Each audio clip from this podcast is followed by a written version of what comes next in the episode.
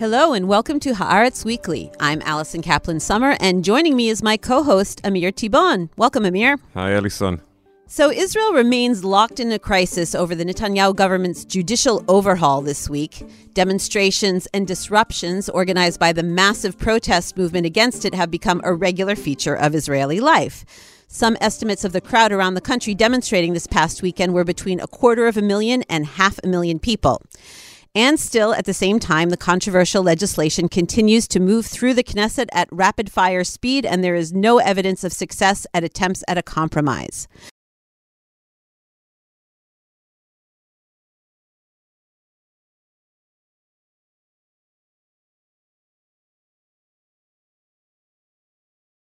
We hear news of the potential effects of these reforms for Israel diplomatically and economically.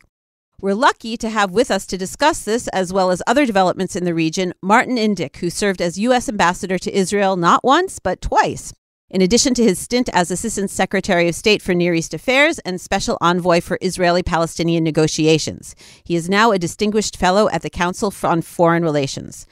Welcome to the podcast, Martin. Thanks for joining us. Very glad to be with you.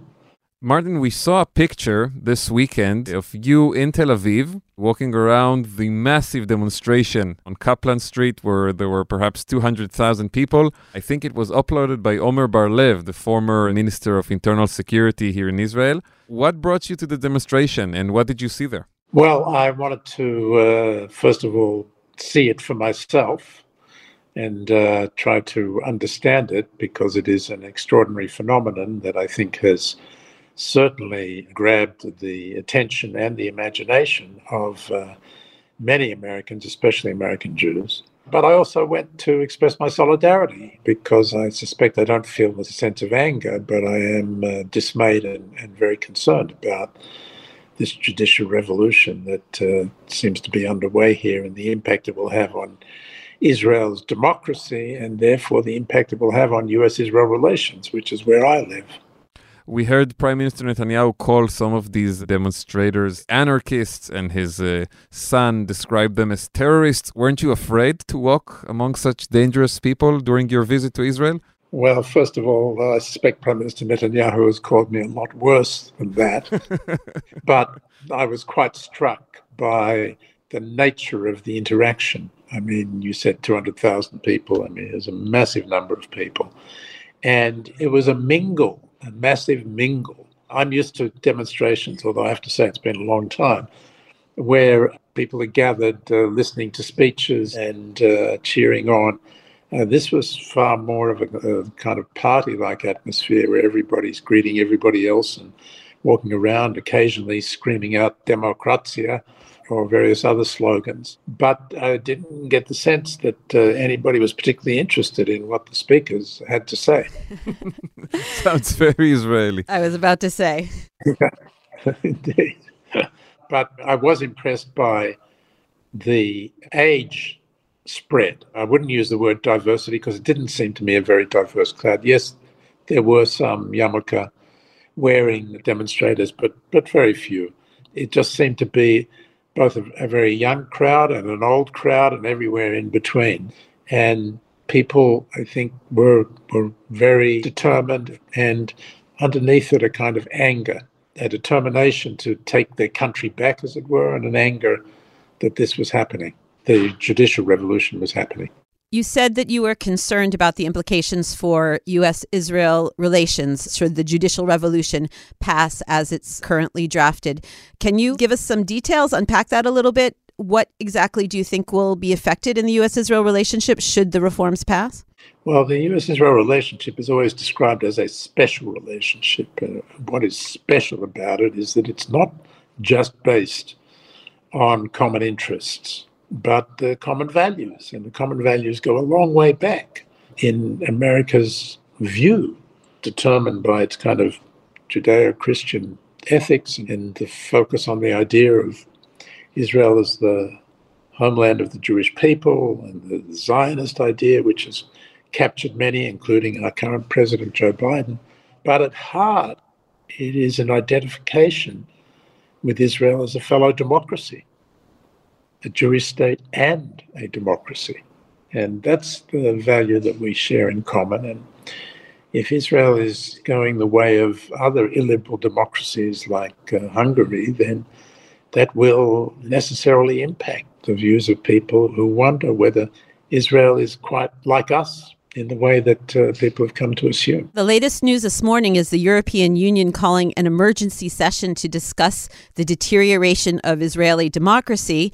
And you mentioned President Biden. Can you remember a time that the U.S. president weighed in on legislation involving domestic Israeli issues before it was even passed into law? It seems like a break with precedent for the U.S. president to have weighed in on that legislation. That's true. And I think it's because, as you no doubt have heard him say repeatedly, that he sees the defining issue of our time is the battle between democracies and autocracies. He's obviously referring to China and Russia, but he's also referring to the autocratic tendencies of Donald Trump and the support that that has gained in the United States. And I think he's concerned that that's the direction Israel's going in.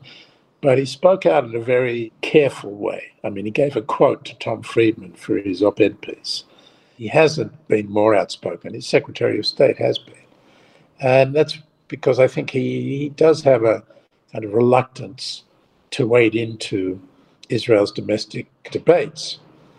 But he's at heart an old-time Zionist who cares about Israel's democracy, I think quite passionately. And so it would, I think, behoove those, particularly Prime Minister Netanyahu and the other ministers who are pushing this, to take that into account.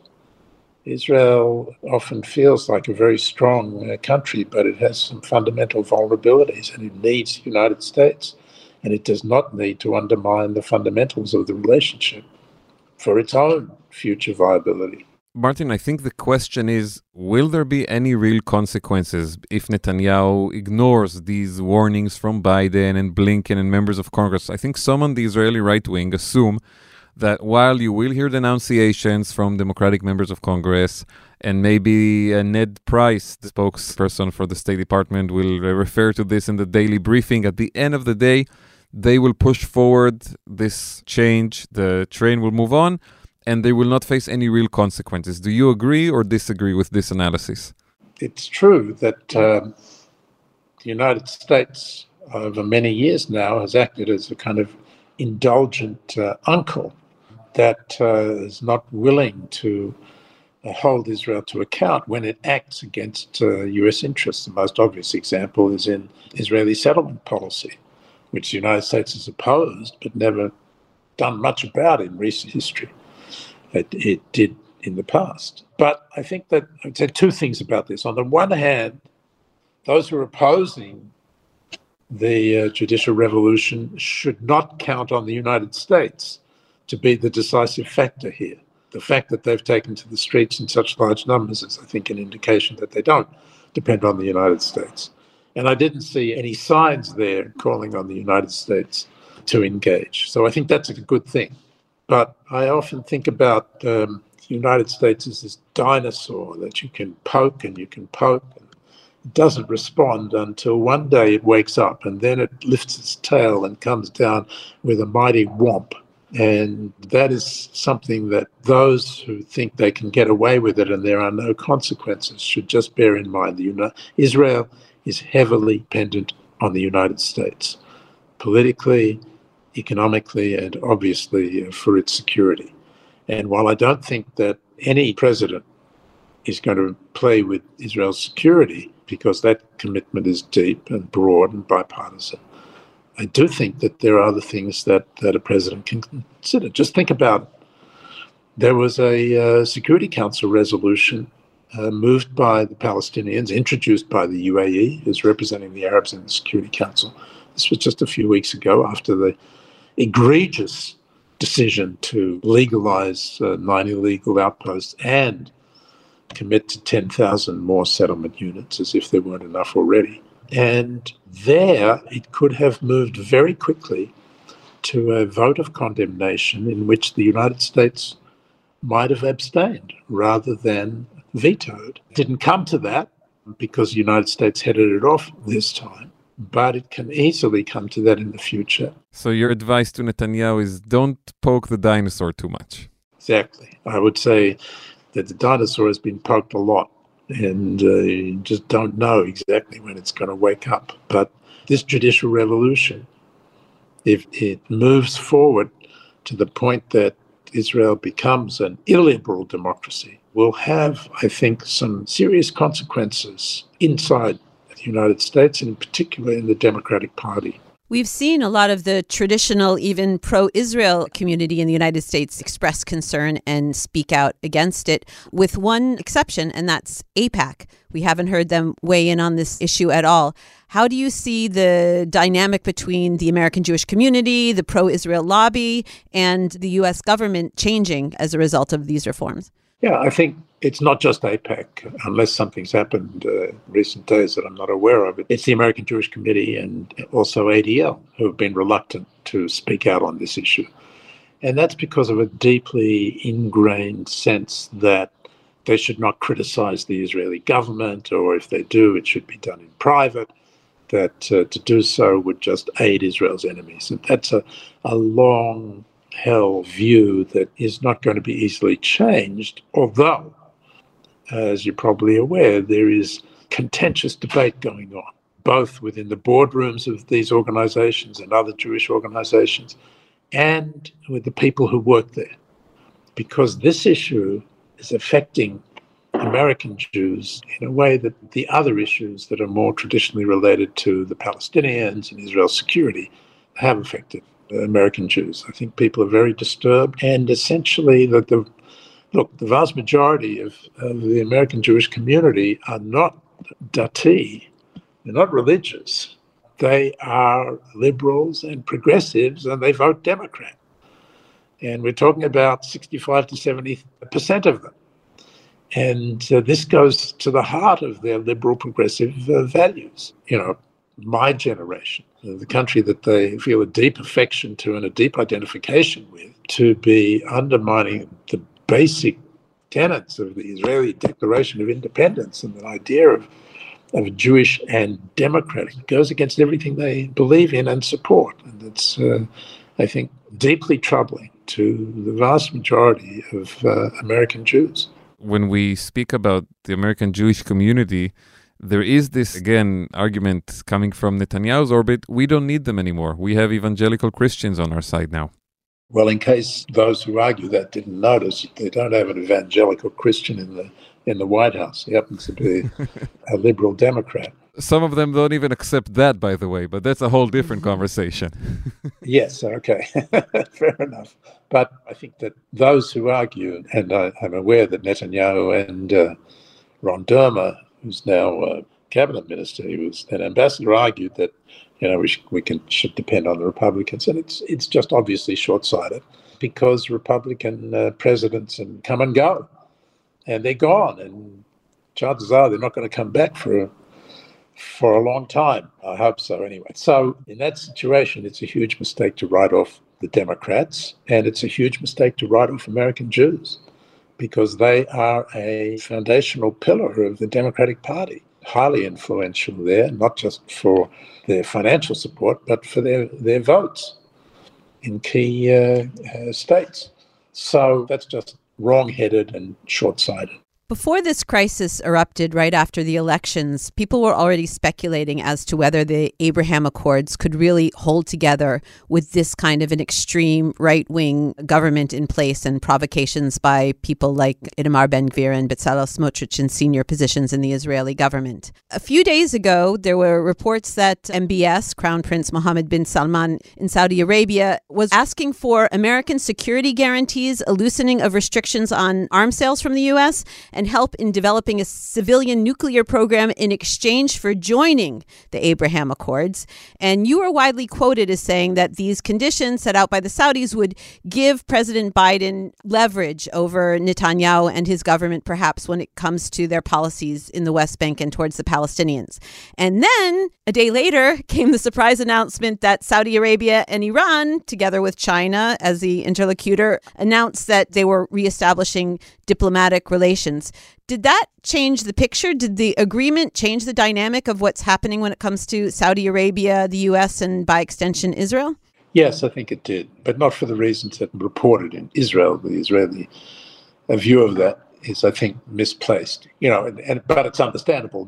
Normalization was supposed to take place with Israel, not with Iran. So that is a surprise. Should not have been too much of a surprise, since the Iranians and the Saudis have been talking for some time. But the complication for the effort to achieve full normalization between Israel and Saudi Arabia comes from the fact that China was the broker and Saudi Arabia chose to use China as the broker. Of course, the United States could not be the broker because we don't have relations with Iran. But the fact that Saudi Arabia used China when it was previously using Oman and Iraq plays into the U.S. attitude towards China, which is very hostile at the moment because of Chinese behavior. And that's bipartisan. That's Democrats and Republicans. And there's no real argument, no real debate in Washington about that. So for Saudi Arabia to hand China a diplomatic victory is raise questions about which camp is Saudi Arabia in.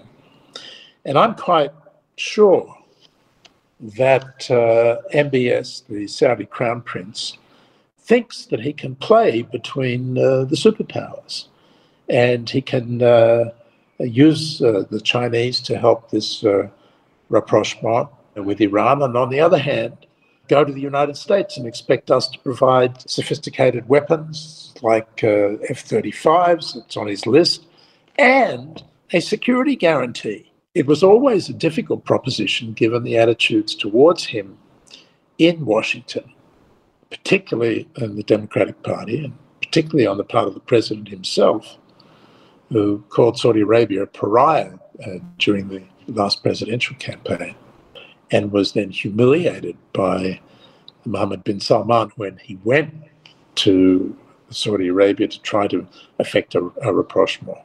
That environment, the idea that the Prime Minister of Israel is going to come to Washington and tell the President of the United States that he should do all these things for Saudi Arabia is going to be met with a question mark. Whose side is Saudi Arabia on? And you know, Martin, there's another problem here with this Saudi hope, which is that the White House is not inviting Netanyahu for a visit, regardless of what's happening with the Saudis and the Iranians. I tweeted earlier this week, I checked when Naftali Bennett arrived in the White House when he was prime minister, and it took just over 2 months for Biden to host him in the White House. Netanyahu now is almost 3 months into this new term as prime minister, and not only hasn't he been to Washington, there isn't even any talk of an invitation. Yeah, you know, I'm sure he will be welcomed in Washington within a 6-month time frame. But the president has got a lot of other things to deal with at the moment. So I guess that it's not his highest priority. When you said before that right-wing politicians think there are no consequences, it's consequential when there are so many concerns that Israel should have, about its local and regional environment with the Palestinians and Iran in particular, that the president appears to be keeping the prime minister at arm's length. And it's not inconsequential that the Israeli finance minister is not welcome in Washington. I mean, he may have gone there, but he certainly has no meetings and will have no meetings. So this kind of distancing from the new leadership is something that Israel should be concerned about. And at the same time, you have U.S. diplomats repeating slogans of supporting a two-state solution in a reality where you have an Israeli government actively doing everything possible to keep that from happening and move to one-state reality. Do you think the State Department and the U.S. government under Biden is going to keep sort of, keeping things calm and looking the other way? Or do you think there's actually going to be, in the coming months, years, remainder of the Biden administration, any kind of actual action thwart this settlement expansion and possible annexation in the West Bank? Well, there are two elements here. Let me just focus on what you said about keeping things calm. That is the priority for the Biden administration, has been from day one. Because, to state the obvious, the president has other more pressing priorities, not just at home, but obviously with Russian aggression in Ukraine and Chinese assertiveness in Asia. And he doesn't want trouble in the Middle East to divert him from that focus. And so the efforts of the people responsible for US Middle East policy in the Biden administration have been entirely focused on just calming things down. There's going to be a meeting in Sharm el-Sheikh of the Egypt, Jordan, Israel, Palestinian group, which was set up, and of course the United States will be there, which was set up precisely to keep things from blowing up in the West Bank and Jerusalem as we approach Ramadan and Pesach again this year, just like in previous years when there's a heightened concern about that. And so that's really the focus. And by the way, it's why the president welcomed the rapprochement between Saudi Arabia and Iran, because that helps to calm things down in the Gulf. That's the immediate concern. A two-state solution is something that doesn't seem in prospect anytime soon, probably not in my lifetime, and probably not in the president's lifetime, since he's a little older than me. Let's be optimistic, Martin, about the two-state solution and everybody's health. So yeah, I don't want to be too stark about this. Okay, but thank you. But I appreciate that. But definitely, it doesn't seem to be a way to get there from here, and we can go into the details of why that is. But that's certainly the president's view. So the proposition for US policy is how to keep the hope alive of a two-state solution, out of the belief that there is only one solution. If you want to continue the conflict, then pursue one-state solutions like present Israeli government. But if you want to solve the problem, if you want to end the conflict, then the two-state solution is the only way to do it. But you can't get there from here. So I think, and now this is me speaking, that if the objective is to maintain the hope of a two-state solution, then you've got to prevent things from happening that will close that off. And the most immediate one in that regard is the legalization of illegal settlement outposts. Because if they're all legalized, there are over 100 of them, then it's basically the game is up because of where they're located, how they will be connected to major settlements, and in effect, the territory available for a Palestinian state will essentially evaporate in those circumstances, which is precisely the reason why the Israeli government wants to legalize them. So in my view, that should be a red line for the Biden administration. But I don't think that the president wants to have a fight over settlements. I think that from his point of view, he saw it when he was vice president, when President Obama took a stand on settlements, got a moratorium from Prime Minister Netanyahu for 10 months, and then the Palestinians did nothing. So it was a lot of grief for no real advantage. And given his other priorities, I just don't think he's interested in having a fight with Israel over settlements. And so that is the reality of the moment. And I'm concerned about it. I think it's a mistake, precisely because it will close off the hope of a two-state solution. Yeah, well, not a lot of hope left on that front here these days. Martin, the last question I do want to ask you, we're seeing that while it's, you know, the administration doesn't want to have a fight with Netanyahu over settlements, and we have seen some comments on the issue of Israeli democracy, there could be soon a clash on Iran, correct? No, actually, I don't think so, ironically, although historically, of course, we've had a monumental clash between the United States and Israel under Prime Minister Netanyahu. So why not this time? Because the JCPOA is now on the shelf and not likely to be taken off anytime soon because of the negotiating behavior of the Iranian government regime. And so there's nothing to argue about anymore when it comes to the JCPOA. Now the argument is over what's next. And that's something that the United States and Israel coordinating over, discussing, and maybe they'll part ways over ideas of less for less or more for more, or whether to use military force or to wield the stick or so on. But essentially, we're in a period now where the United States and Israel are essentially talking seriously about what's the next step. And so I don't see a clash coming in the near future on that issue. So at least on one front, we have some optimism. Martin Indyk, thank you so much for joining our podcast. Thank you, Amir. Thank you, Allison. And that wraps things up for Haaretz Weekly. Thanks to my co-host, Amir Tibon. Thanks to my guest, Martin Indyk. To my producer, Amir Factor, and editor, Maya Ben-Nisan. I'm Allison Kaplan Sommer. Until next week, shalom from Tel Aviv.